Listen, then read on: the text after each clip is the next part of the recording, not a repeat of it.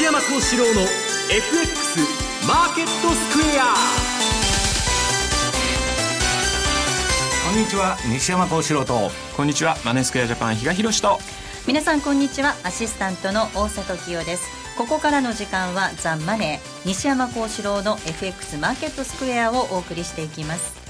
さて今日の日経平均株価なんですが大きく値上がりとなりました。終値は173円45銭高い。1万5457円87銭ということです。またトピックスもプラスです。11.49ポイントのプラス1281.35となりました。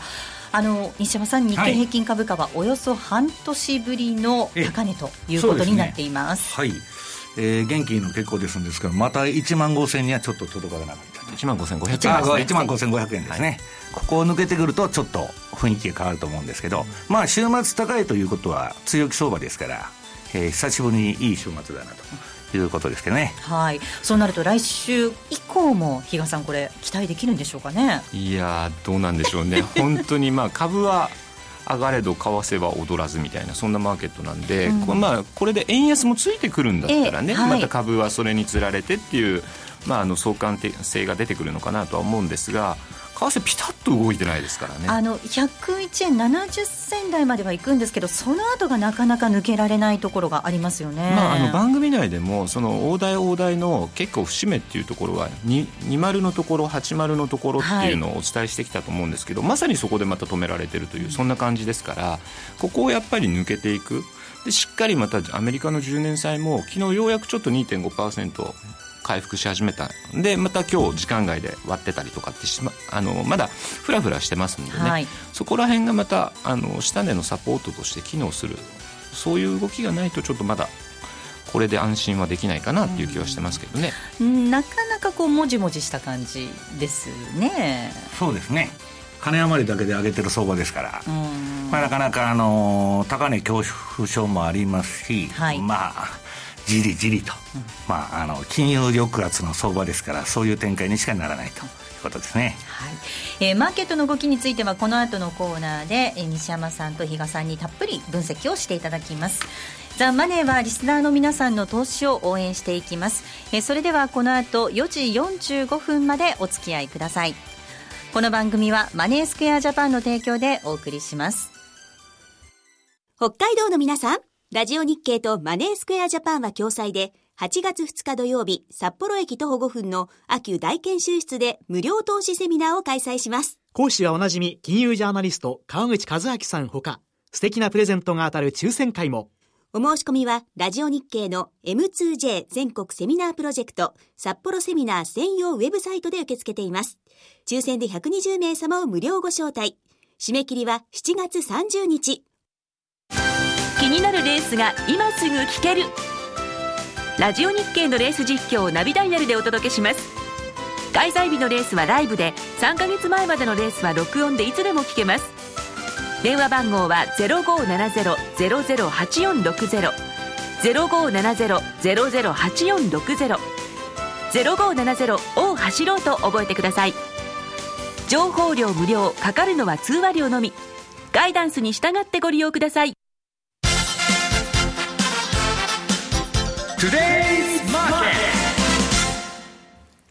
このコーナーでは足元の相場について解説をしていただきます。まずは主要通貨のレート確認していきましょう。えー、この時間ドル円なんですが101円75銭から76銭での推移。えー、そしてユーロ円ですが170円04から18での推移です。えー、そしてユーロドルなんですが1.3468から72で推移しています。えそれでは足元の相場についてマネースクエアジャパンチーフアナリストの西田明宏さんにお話を伺っていきます。西田さん。はい。よろしくお願いいたします。はい、よろしくお願いします。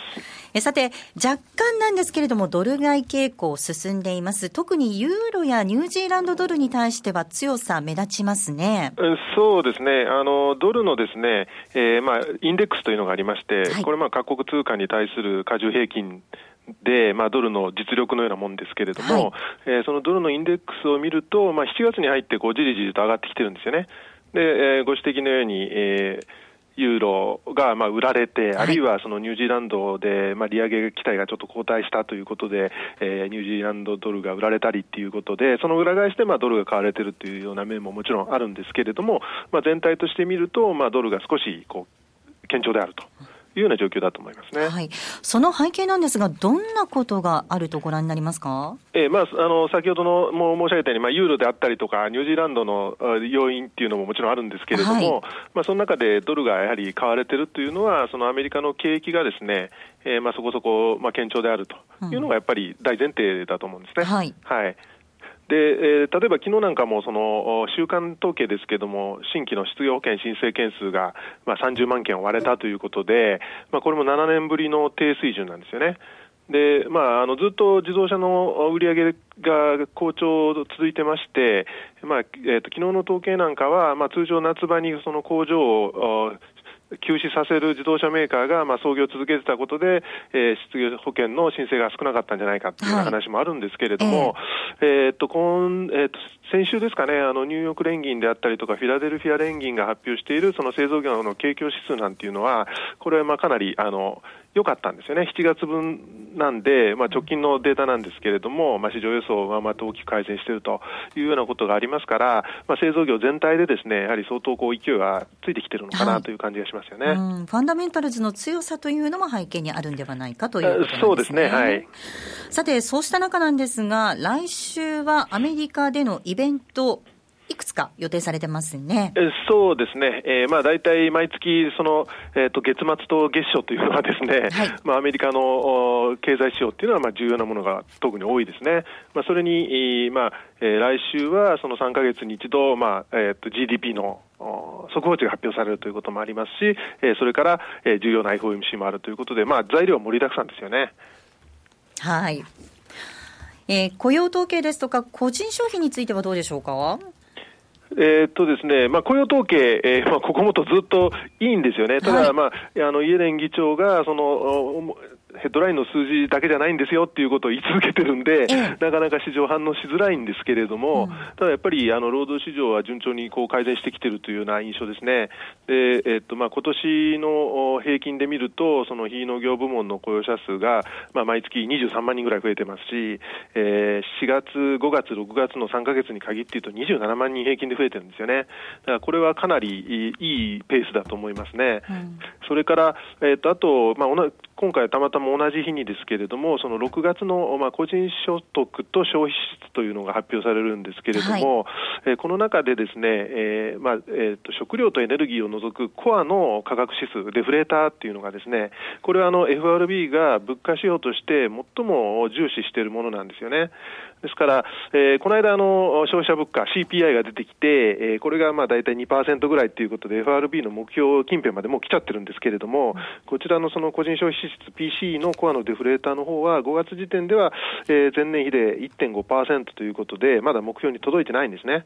ですから、まあ、そういう意味でまだそのインフレは心配ないというスタンスを、えー、FRB は取ってるんですけれども、ただ、あの年初の頃と比べると、やはりじりじりと上昇率が上がってきているような感じになってますので、はい、えー、まあ来週の6月分からそれ以降についてですね、よりその目標に近づいてくる可能性があるし、そうだとすると、まあやはりその、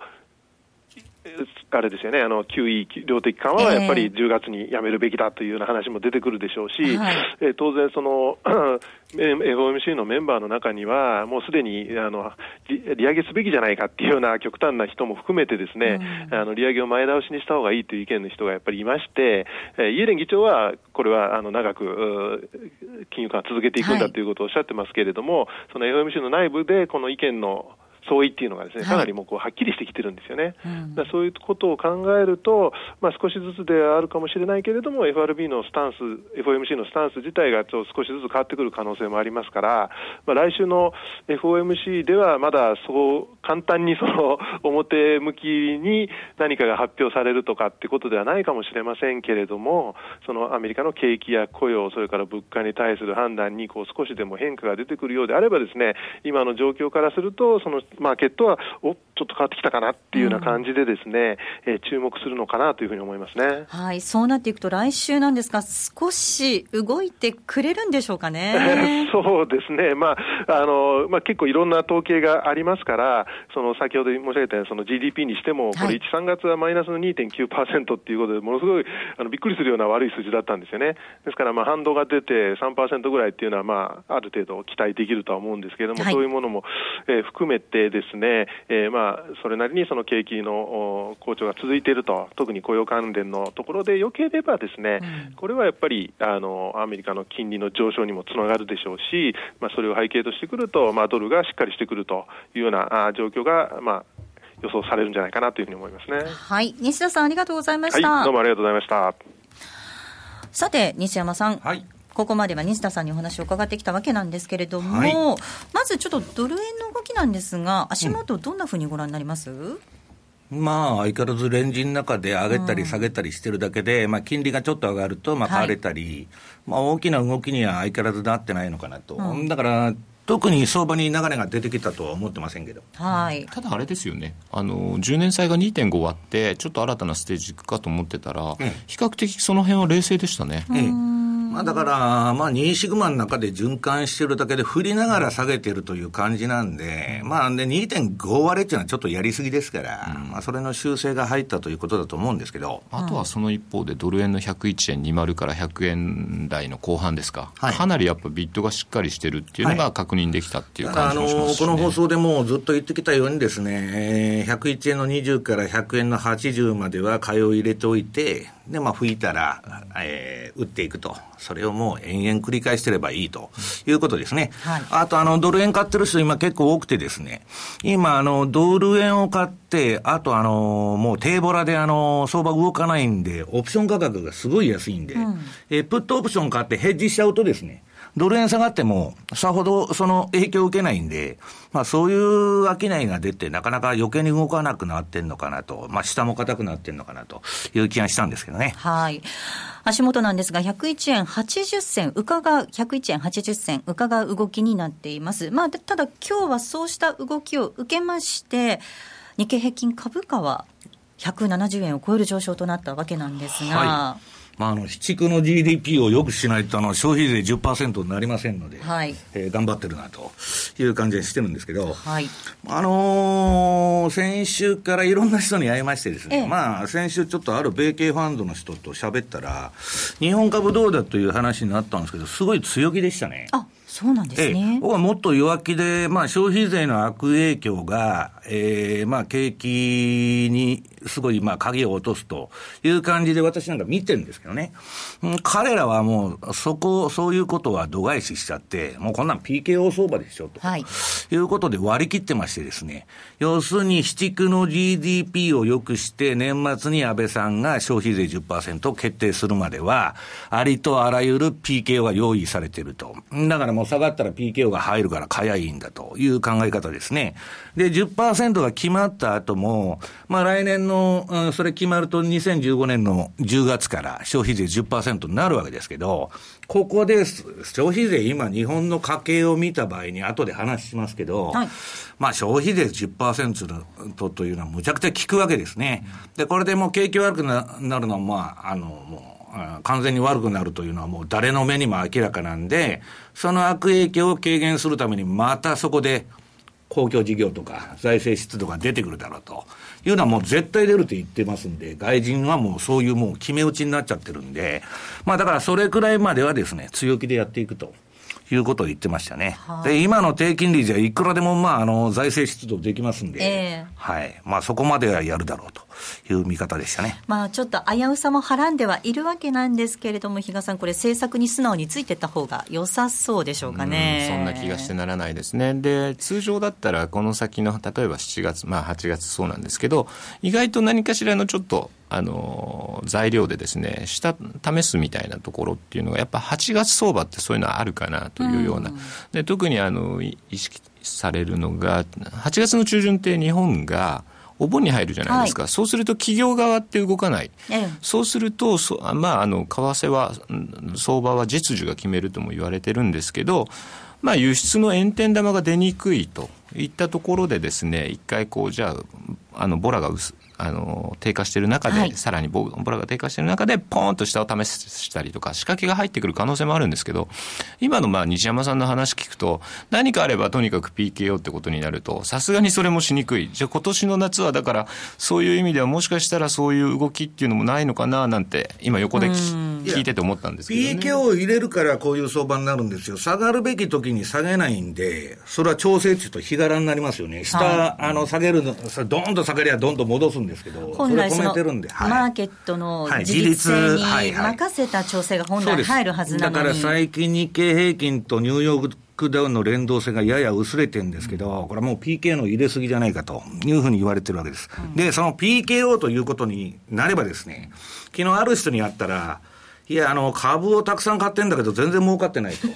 ぼやかれましてですね。はい、何買ってんだっつったら、インデックスから外れた銘柄ばっか買ってるんですね。それは儲からないでしょうと。安倍さんとかですね、役人はですね、日経225を上げたいと思ってるんですけど、はい、あなたの持ってるね、そんなインデックスから外れた株なんてどうでもいいんだと。そりゃそうですよね。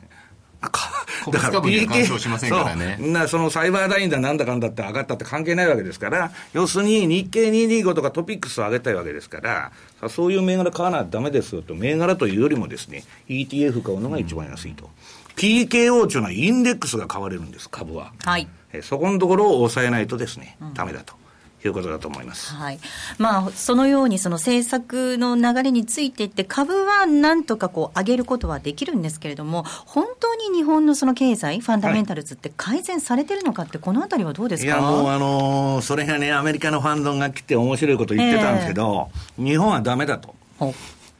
いや、だめって何がだめなんだというとですね、その不動産が高すぎるっつうんですよね。はい、で、そこらのですね、あの7000万とか、まあ、5000万ぐらいの家見まして、えー、私にですね、えー、この家は800万ぐらいかって聞いとるんですね。で、冗談だろうと、これ7000万するぞっつったらですね、あの、びっくりしてたんですよね。で、彼らの感覚からしたら、まあ私今週のレポートに書いたんですけど、えー、っと、日本の不動産というのは高すぎるんですね。はい。で、バブル崩壊後、最もものすごい、あの、地価下落したって言われてるんですけど、それでもですね、東京近郊のマンションは、70平米くらいで4000万円今するわけです。そうですね。で、これをドルに換算、まあ1ドル100円で大雑把にしますと40万ドルです。はい。で、一方で、今アメリカでですね、だいぶ広いですよ。200平米ぐらいの住宅に、5000平米ぐらいのですね、庭がついた。これちょっと規模が違いますね。はい、それはまあアメリカの平均的な一軒家です。えー、これの値段って10万ドルくらいなんですよ。えー、だから、要するに4万ドルのアメリカ人はですね、4万ドルのあの年収の庶民がですね、えー、10万ドルの家買ったら、年収の2.5倍で買えるわけです。はい、ところが、日本っていうのは年収400万の庶民がですね、4000万円の家だとかマンション買うとですね、年収の10倍ですから、そうするといくら NISA やれとかですね、投資やれとかですね、えー、もっと消費しろって言ったって、可処分所得なんてないですよね。もうあの住宅ローンに縛られちゃう感じになりますよね、はい、だからこの日本のデフレについては、あの、も谷さんが前デフレの正体という本出してベストセラーになってですね、はい、それにまあ竹中さんがですね、これはミクロ経済の話だろうと、マクロ経済は違うんだとかってまあ論争があったんですけど、そんな経済学の話はどうでもよくて、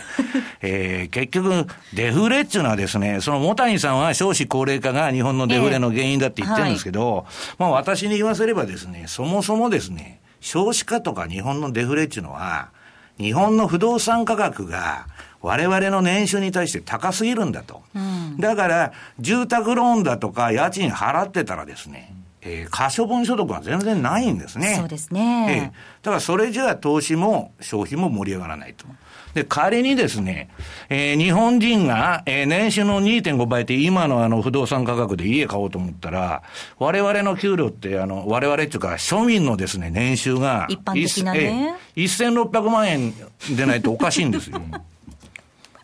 いいですね。要するに日本の年収1600万とアメリカの年収4万ドルが釣り合わないとダメなわけですから、はい、ああのあそれかで為替の方で見ると、じゃあ1ドル400円になる計算になっちゃいます、ね、1、えー、年収1600万と4万ドル釣り合わそうと思ったら、1ドル400円。だから為替でつ、あの、調整すると1ドル400円が妥当だし、えー、じゃあ、為替全然調整しないで、日本人の給料を上げろと、うん、いうことになると、1600万円でないと、年収の2.5倍にならないと。なかなかそれも難しいですよね。日本人はですね、皆さん、あの、異常に慣れちゃって、あれだ、なんだけど、海外から見たらやっぱり異常なんですよ。うん、インフラコストがむちゃくちゃ高い。あのバブル崩壊後、本当だったらもう少し調整すべきだったものが、はい、ちゃんと調整しなかったそうです、バブルは大チャンスで、日本が生まれる大チャンスだったんです、そこで年収の 2, 2倍から3倍に、そもそもその日本人の庶民が家を買えるような政策を行うべきだったんですけど、その時に、住宅価格だとか不動産価格下がると銀行潰れちゃうんで、はい、PKO を入れまくったわけですね。はい、えー、公的資金入れたり何入れたりで、不動産価格を下げないように公共事業ももうむちゃくちゃ打ち込んだと。いうことがありましてですね、えー、その PKO で変な日柄調整になっちゃって価格が下がらないで失われた20年やっちゃったということなんですね。そうなりますと、本当の豊かさってなんだろうっていう感じもありますけれども。そうです。だからまあ、あのー、江戸時代から長屋に住んでるんだから、それでいいじゃないかと外人に言ってたんですけど、彼らはちょっと疑問だったみたいですね。だから、まあ、とにかく、その、これを是正するにはですね、はい、その不動産価格、じゃあ800万円に、今4000万円の、なるかって言ったらならないでしょ、うわれわれの年収も1600万円にならないんで、もう為替で調整するしかないんですよ。だから私はこの日本のその賃金がね、今、例えば年収200万、300万なんて言ったって、ドルベースで見たらむちゃくちゃ高いわけですよ。はい、円高にね、ええ、円高の分ね。うん、だから今、東京で年収200万円で暮らせなんて言われたら、もう生活防衛ラインでしょ、はい、あの200万とか300万で。ギリギリでね、ええ、で、それがですね、国際的にドルベースで見ると高いということになっちゃってるわけですよ。これはなんか円高がやっぱりね、異常なんじゃないかと。だから、私はあの、今日ドル円でいくら儲かったとか、5ドル円でいくら儲かったっていう話もいいんですけど、もうちょっと長いね、うん、えー、視点で見ると、我々は資産防衛のためにね、やっぱり外貨っていうのを持っていくべきじゃないのかなと。こんな異常なですね、40年間膨れ上がった円高バブル、あと国際バブル。これはですね、そう遠くない将来に、破綻するんじゃないかなと。私は別にあの藤巻さんみたいなハイパーインフレになるとは言いませんけど、やっぱりですね、常識的に考えて、今日も物価が3%上がってるって言ってるのに、長期金利が0.5とか0.6とかですね、おかしいわけですよ。で、仮に今消費税いくら上げたってですね、今税収日本50兆円ぐらいなんですか、ちょっと忘れちゃいましたけど、そうですね、50兆弱ですね。J、JGB、まあ日本国債の金利がですね、1%上がったら10兆円吹っ飛ぶわけですから、5%上がったらですね、えー、税収の全部が吹っ飛んじゃうと。こういう脆さをですね、日本人の一方で抱えてるわけですね。だからそれのヘッジのために、まあその、えー、入れ場でですね、その、為替でめちゃくちゃ儲けようだとかそういうのもいいんですけど、やっぱり分散投資とか資産の、うん、分散を考えておくべきじゃないのかなというふうに思ってます。はい。え、ここまではトゥレーズマーケットをお送りしました。あのロングセラーラジオソニー EX5M2 好評発売中。高級感あふれる大型ボディに大口径スピーカーを搭載。短波放送のほか AM、FM も受信可能です。卓上型ラジオ EX5M2 乾電池 AC アダプター付きで税込1万8360円。送料500円。お申し込みお問い合わせは0335954730ラジオ日経通販ショップサウンロードまで。CD 金井さやかの90日で仕上げる TOEIC テストステップバイステップコーチング好評発売中。500分にも及ぶ音声ファイルとボリュームたっぷりの PDF ファイルを1枚に収納。しっかり確実にテストに向けた指導を受けることができます。お値段は税込5400円送料500円お申し込みお問い合わせは0335954730ラジオ日経通販ショップサウンロードまで。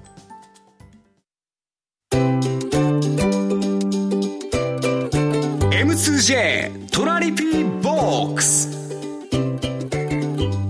トラップリピートトラップリピート。僕の名前はトラリピ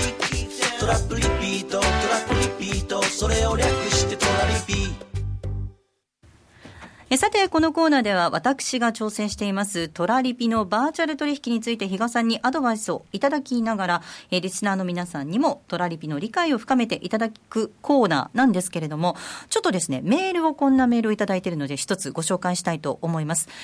日本の不動産は高いと思いません。途上国も同じくらいの価格ですよ。それに東京都心とニューヨークにない一戸建てを比べるのはおかしいのでは。ニューヨークのマンションはバカ高い、バカ、えー、バカ高いですよ。違いますか？っていう投稿がいただいております。ね、ニューヨークのマンハッタンにあの不動産買いますよ。で、ニューヨークっていうのは絶対下がらないんです。はい。で、要するに私が言ってるのは、そういうその香港だとか、ニューヨークだとか、ロンドンだとかのですね、都心の一部のあれを言ってるんじゃなくて、もっと田舎まで含めたですね、うん、庶民のまあ話をしてるんで、はい、高いとこはもうどこも高いとこはあるわけです。ですね、はい。一般的なその平均価格にした場合という議論をしているだからその平均のとこでいくと、不動産バブルっつっても、せいぜい年収の5倍とか6倍で止まっちゃうんです。うんそれはもう収益還元法っていうのはありますし、はい、理論的に止まるんで、そのまあ人気のある物件っつったらですね、それはもう別の話ですから。はい。さあではトラリピーボックスのコーナー行きたいと思います。今週も私のまずはトレードのご報告をさせていただければと思います。はい、えっ、ー、と、今週はですね、ちょっとニュージーランドドル円でやられちゃった感じがあるんですけれども。私私たちもやられました。評価損益なんですが、えー、今24万円ぐらいのマイナスになっています。ただ、いう、えっ、ー、と、アメリカドルが、えー、ちょっと戻ってきている、戻ってきているというか、ちょっと80銭を伺ういくよ、えー、動きになっているので、ここでのマイナスはずいぶん縮小してきたかなという感じです、うんうん、新しい取引はちょっとあまりしなかったんですけれども、うん、まあ、本当に今週はですね、先ほども私言った通り、はい、自分たちもトラジローとまあニュージーランドでですね、トラリピを組みましょうという話をしてたらですね、えー、今週はまああの政策決定会合後の動きでですね、はい、実はストップロスがついてしまったというような感じなんですよ。ですただ、まあ、本当、たられば言っちゃいけないんですけどね、えー、まあ、ちょこっとだけその87にストップロスを置いてたんですが、ちょっとここが失敗だったかな。まあ、あの、逆に言うと、今回ちょっとまず最初にですね、このニュージーランドのその政策決定会合後の動きについてお話をしておきたいと思うんですが、はい、なんか、えっ、ー、と、今週、えー、火曜日の夜ですか、西山さんからいきなり電話あったんですよね。なんかあの、ニュージーランド RBNZ はですね、あの年内金利据え置きっていう見方って結構広がってんのっていうのがいきなり11時半ぐらいからポンって入ってきてですね ええなんてそんなの聞いたことないですよって言ってですね。はい。っていうような感じでやってたんですけど、はい、まああの人によっては、というか、日本のサイドから割とそういうのと、アメリカンの一部の銀行がちょっとやっぱり背負くんじゃないかというレポートを出してたっていうのは、次の日調べて分かったんですけど、まあ、実際ね、今回の場合は一応25上げました。ただ、その声明文で今後ちょっと様子を見る的な部分と、はい、あとはそのかなりニュージーランドドル高に対するですね牽制発言があったかなと。いうのはあるんですけど、個人的にまだそれでじゃあ、まあ、あの次回は今回のこの声明を見る限り見送る可能性はあるかなとは思うんですが、じゃあこれで年内据え置きかというと、私はそうではないというふうに考えてて、うん、まああの今今年残された RBNZ の政策会合って9月11、10月30、12月11であと3回あるんですよ。はいで、えっと、その他に気になる部分として、私やっぱ住宅価格、ニュージーランドもバブルだと思ってるので、その価格指数が出てくるのが8月7日と9月8日。ここでまたそれが上がってくるようであれば、まあ、それを抑えるためにも、金利の引き上げっていう観測はまた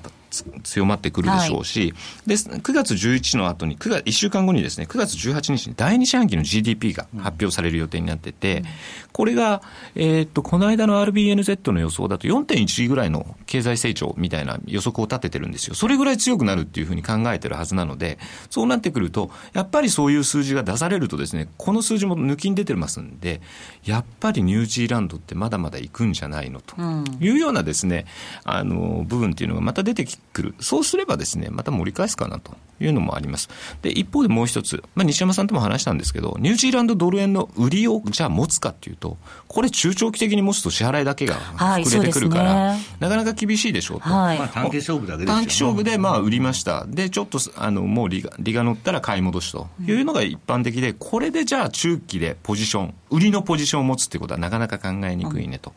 いうようなところ、あとはやっぱり全然ポジションがですね、まああのまだニュージーランドドル円の、ニュージーランドドルの買いのポジションなんて、ドルの買いに比べれば全然ちっちゃいわけですよ。で、今回で、先週、今週であらあらですね、まあそういった多少買いのポジションっていうのははけたかなと。いう気はしますけど、じゃあこれでじゃあ売りのポジションがまあ積み上がることもそうそう考えにくいねと。いうことを考えれば、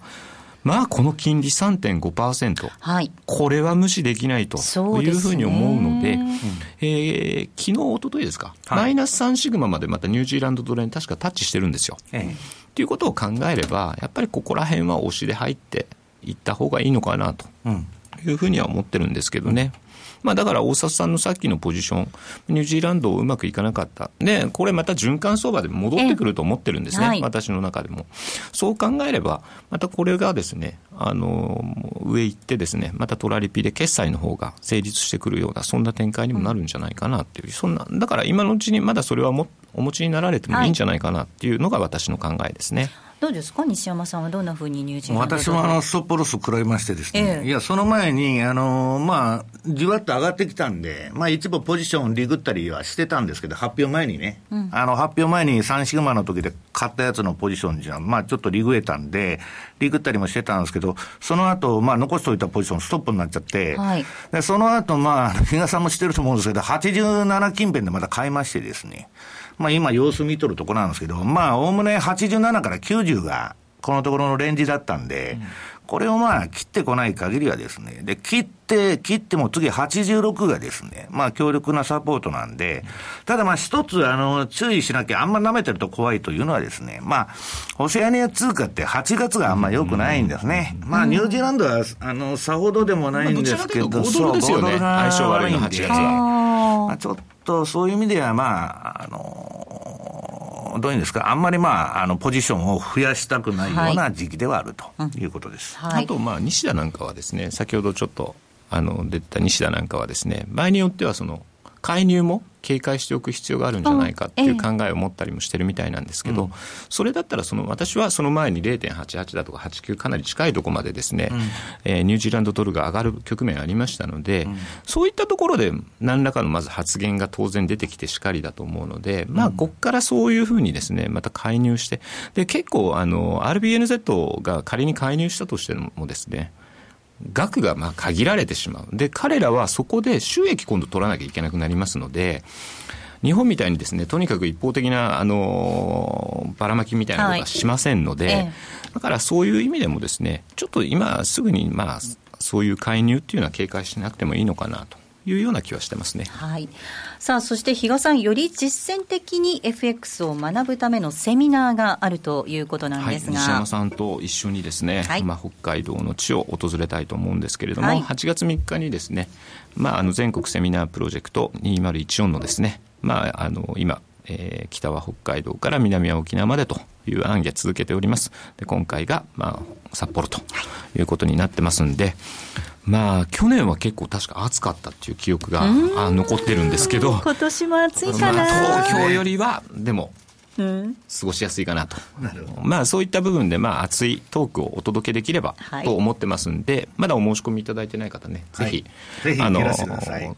私たちの顔見るだけでも構いませんので、いらしていただければなと思ってます。はい。より実践的に FX を学ぶことができるセミナーです。8月3日日曜日、札幌での開催になりますので、ぜひお申し込みいただければと思います。ここまでは M2J トラリピボックスお送りしました。マネースケアジャパンは FX は投機ではなく資産運用であるをモットーに、特許取得済みのオリジナル発注機能や独自のリスク管理ツールの開発により、今までとは違った取引スタイルを個人投資家の皆さんに提案しています。さらに、マネースクエアジャパンは単に FX サービスを提供するだけでなく、皆さんの投資スキルアップにも貢献したいと考えております。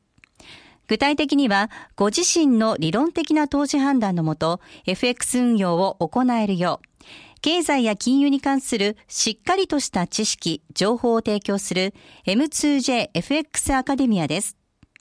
学長には著名な金融アナリスト吉田久さんを迎え、誰でもファンドマネージャーという究極の目標を掲げ、多彩な教育プログラムを実施しています。FX を資産運用に変える。マネースクスクマネースクエアジャパン。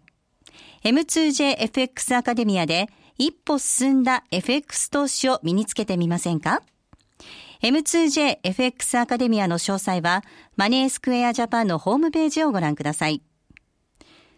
マネースクエアジャパンが提供する外国為替証拠金取引は、外国為替相場の変動や各国市場金利の変動により損失を被ることがあるほか、その損失は投資金額を上回る恐れがあります。取引説明書をはじめ、契約締結前交付書面などの内容を十分にお読みいただき、ご理解の上お取引ください。なお取引に際しては所定の手数料がかかります。金融商品取引業者関東財務局長金賞第296号株式会社マネースクエアジャパン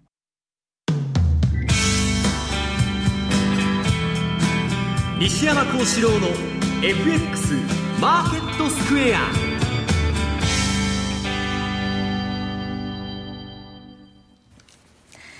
さて、このコーナーではマーケットの見方について西山さんにいろいろな角度で教えていただきます。え今日のテーマなんですが、はい、乗るか反るかの胸付き八丁相場です。そうなんですね。はい、これね、今あの株なかなかじりじりとしか上がらないと。ええ、で、下がりもしないんですけど、まあこれどういうことなのかということなんですけどね、えー、上がらない理由。これはもうアメリカの株がもうバブルだっていう話がいろいろ出てまして、まあ一つあの、ノーベル賞を取ったロバート・シラー教授が出してるシラ PR と、はい、まあこれはインフレ調整後の実質 PR なんですけど、まあ過去の1980、あ、1881年からの平均は17倍であると。で、現在25倍。これも高いと。はい、行き過ぎてるってことですか？はい。で、まあ米株のその上げの期間っていうのはまあ平均62か月なんで、これはもういつでも言ってるやつですね。はい、もう64か月月経過して、アディショナルタイムに入ってると。はい、ええ、で、まあ、10月には QE が終了するんで、やっぱそこはちょっと、えー、気をつけたいという思いがみんなあるから、えー、ちょっと腰が引けてると。で、一番、まあ、そのちょっと、そのバブってのがジャンク債なんですけど、昨日まあちょっとジャンク債の話聞きましたらですね、えー、っと、その、ジャジャンクってまあ高利回り債と、うん、いい言葉で言うと、ジャンク債っていうのはクズ債ですから、まあこれがすごくまあバブルしてると。で、それとレバレッジローンちゅう、この融資と合わせて2つをレバレッジファイナンスと呼んでるんですけど、まああの、債務担保証券と CLO と言われるやつとかですね、その機関投資家向けの、えー、その、えー、ジャンク債ですね。これがめちゃくちゃバブルしてるのと、シャドーバンキングが、影の銀行ですね。銀行の別動体の、これのポジションがですね、銀行の半分ぐらいになってて、はい、まあこれはちょっとやっぱり注意した方がいいんじゃないかと。まあリーマン危機の前よりも、えー、バブル的に、まあバブルの総規模っていうのは大きくなってると。こういう警戒があると。で、一方で、まあ、先週までも言ってましたように、はい、今、イエレンさんがもうバブバブルを放置すると。容認ですからね。容認論っていうのが、まあ、出てまして、はい、それとのせめぎ合いなんですね。で、それでですね、まあ、ちょっと動きようがないみたいなんで、買ってる人は、おっかなびっくりと。で、売りたい人いるんですけど、売り崩したいとか。これは金余りでなかなか下がらないんで、まあ、まだ時期じゃないのかなということでですね、動かなくなって、で、昨日ちょっと聞いたら、うん、グローバルマクロのファンドも今すごく、あの、もう鈍くて止まってるような状態ですし、まあ、相場に方向性がないんです。当然なんですけど、であと、あの、高速取引がめっきり止まっちゃったと。まあ、今ちょっとまだ訴訟問題とかって抱えてますよね、そのあたりもね。えええで、じゃあ相場になんか備えて、その、オプションでも買ってんのかと思ったら、そっちの方もプレミアムが全然上がらないと。いうことでですね、まあちょっと、ある種異様な相場なんですけど、逆にこれもうかなりエネルギーが溜まってますんでね、まあみんながもう動かない動かないというぼやきばっかやってるんですけど、まあ私は相場っていうのはまあ、あの、その固定相場っていうのはないですから、あの、そのうち動き出すと思ってるんですけど、ただ今そういうおっかなびっくりの中でですね、えー、イエレンが、えー、要するにバブルでアメリカ経済を、えー、PK をすると。えー、一方で、バブルで、えー、あの株のそのバリエーションが高すぎるというのに挟まれて動けないと。いうふうになってるみたいですね。ととはいえなんですが、先ほど西田さんのところでもお話があったんですけれども、FRB の中でも意見の相違があるっていう話ありましたよね。うんはい、それはもう、あのあの今度あの、スタインさんっていうのをやめましてですね、はい、えー、イエレンさんにこんなバブルを放置してたら、そのおかしなことになるから、金利上げろと、噛みついてたんですけど、えー、イエレンさんが強い口調でですね、それを跳ねのけたと。で、このスタインさんっていうのはもうあの、この前理事になったばっかりなのに、はい、任期残して辞めてハーバード大学に戻っちゃいまして、えー、まあそういう意味ではですね、イエレンさんの、その、どういうんですか、えー、この金利上げとか、はい。いうのに対するですね、スタンスはもうかなりハトハト見といた方がいいと思いますね。だから、その、そういうスタンスがある以上、そんな売っても取れるもんじゃないという話になってるわけです。はい。まあそうした中なんですが、米国株じゃあどうなるのか簡単に。あ、米国株ですか？うんいや、ちょっと、だからもう胸付き八丁ですから、はい、その、わーっとバブルが走ってもおかしくないし、崩れてもわからない、お、あの、おかしくないと、この前から言ってますように、両方のリスクを持ってる。はいだから、本当にちょっとどっち行くかわからないという状況です。はい。ここまでは西山幸四郎の FX マーケットスクエアでした。北海道の皆さん、ラジオ日経とマネースクエアジャパンは共催で、8月2日土曜日、札幌駅徒歩5分の秋大研修室で無料投資セミナーを開催します。講師はおなじみ、金融ジャーナリスト、川口和明さんほか、素敵なプレゼントが当たる抽選会も。お申し込みは、ラジオ日経の M2J 全国セミナープロジェクト札幌セミナー専用ウェブサイトで受け付けています。抽選で120名様を無料ご招待。締め切りは7月30日。気になるレースが今すぐ聞ける。ラジオ日経のレース実況をナビダイヤルでお届けします。開催日のレースはライブで、3ヶ月前までのレースは録音でいつでも聞けます。電話番号は0570-008460 0570-008460 0570を走ろうと覚えてください。情報量無料かかるのは通話料のみ。ガイダンスに従ってご利用ください。M2JFX 投資戦略。さて、このコーナーではこのところの為替の動きを解説いただきながら、来週に向けて M2J ストラテジストの比嘉さんに FX の投資戦略伺っていきたいと思います。さあ、比嘉さん、来週どんな決めかねてるんです。正直なところ。まあ、津田ともですね、ここ来る前、いろいろ話をしてて、はい、来週のイベント、さっき西田さんの方からも話があった通りですね、アメリカを中心にまたいろんなのが出てくるには出てくるんですよ。ええ、ただこれ、これまでの動きって見てると、そうだねっていうふうにずっと追っかけてって、結局強い雇用統計が出て、もう相場って大きく変わってないっていうのがあるんで、そういう意味でですね、まあ、あの津田からはですね意表をついてポンドなんてどうっていうような提案も受けたんですが、はい、ちょっとファンダメンタルス的な要素が欠けてるよねっていう話になってですね、ちょっと正直、今週は今のところまだ決めかねてるっていうのが正直なところなんですよ。まあ今日ニューヨーク終わってですね、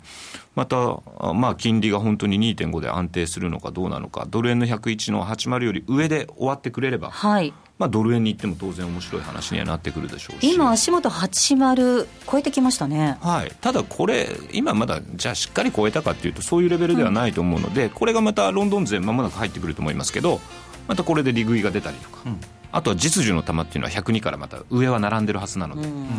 そうすると、じゃあ、今のこの水準でまた止まってしまう、そういう懸念もありますよね。ちょっと見極め必要ですね、はい、これに関してはもうちょっと来週のレポートをお待ちくださいというふうに言いたいと思います、はい、さあお送りしてまいりました「ザ・バネー」そろそろお別れのお時間近づいてきました。ここまでのお相手は？西山幸四郎とマネースクエアジャパン比嘉宏と。大里清でした。さようなら。この番組はマネースクエアジャパンの提供でお送りしました。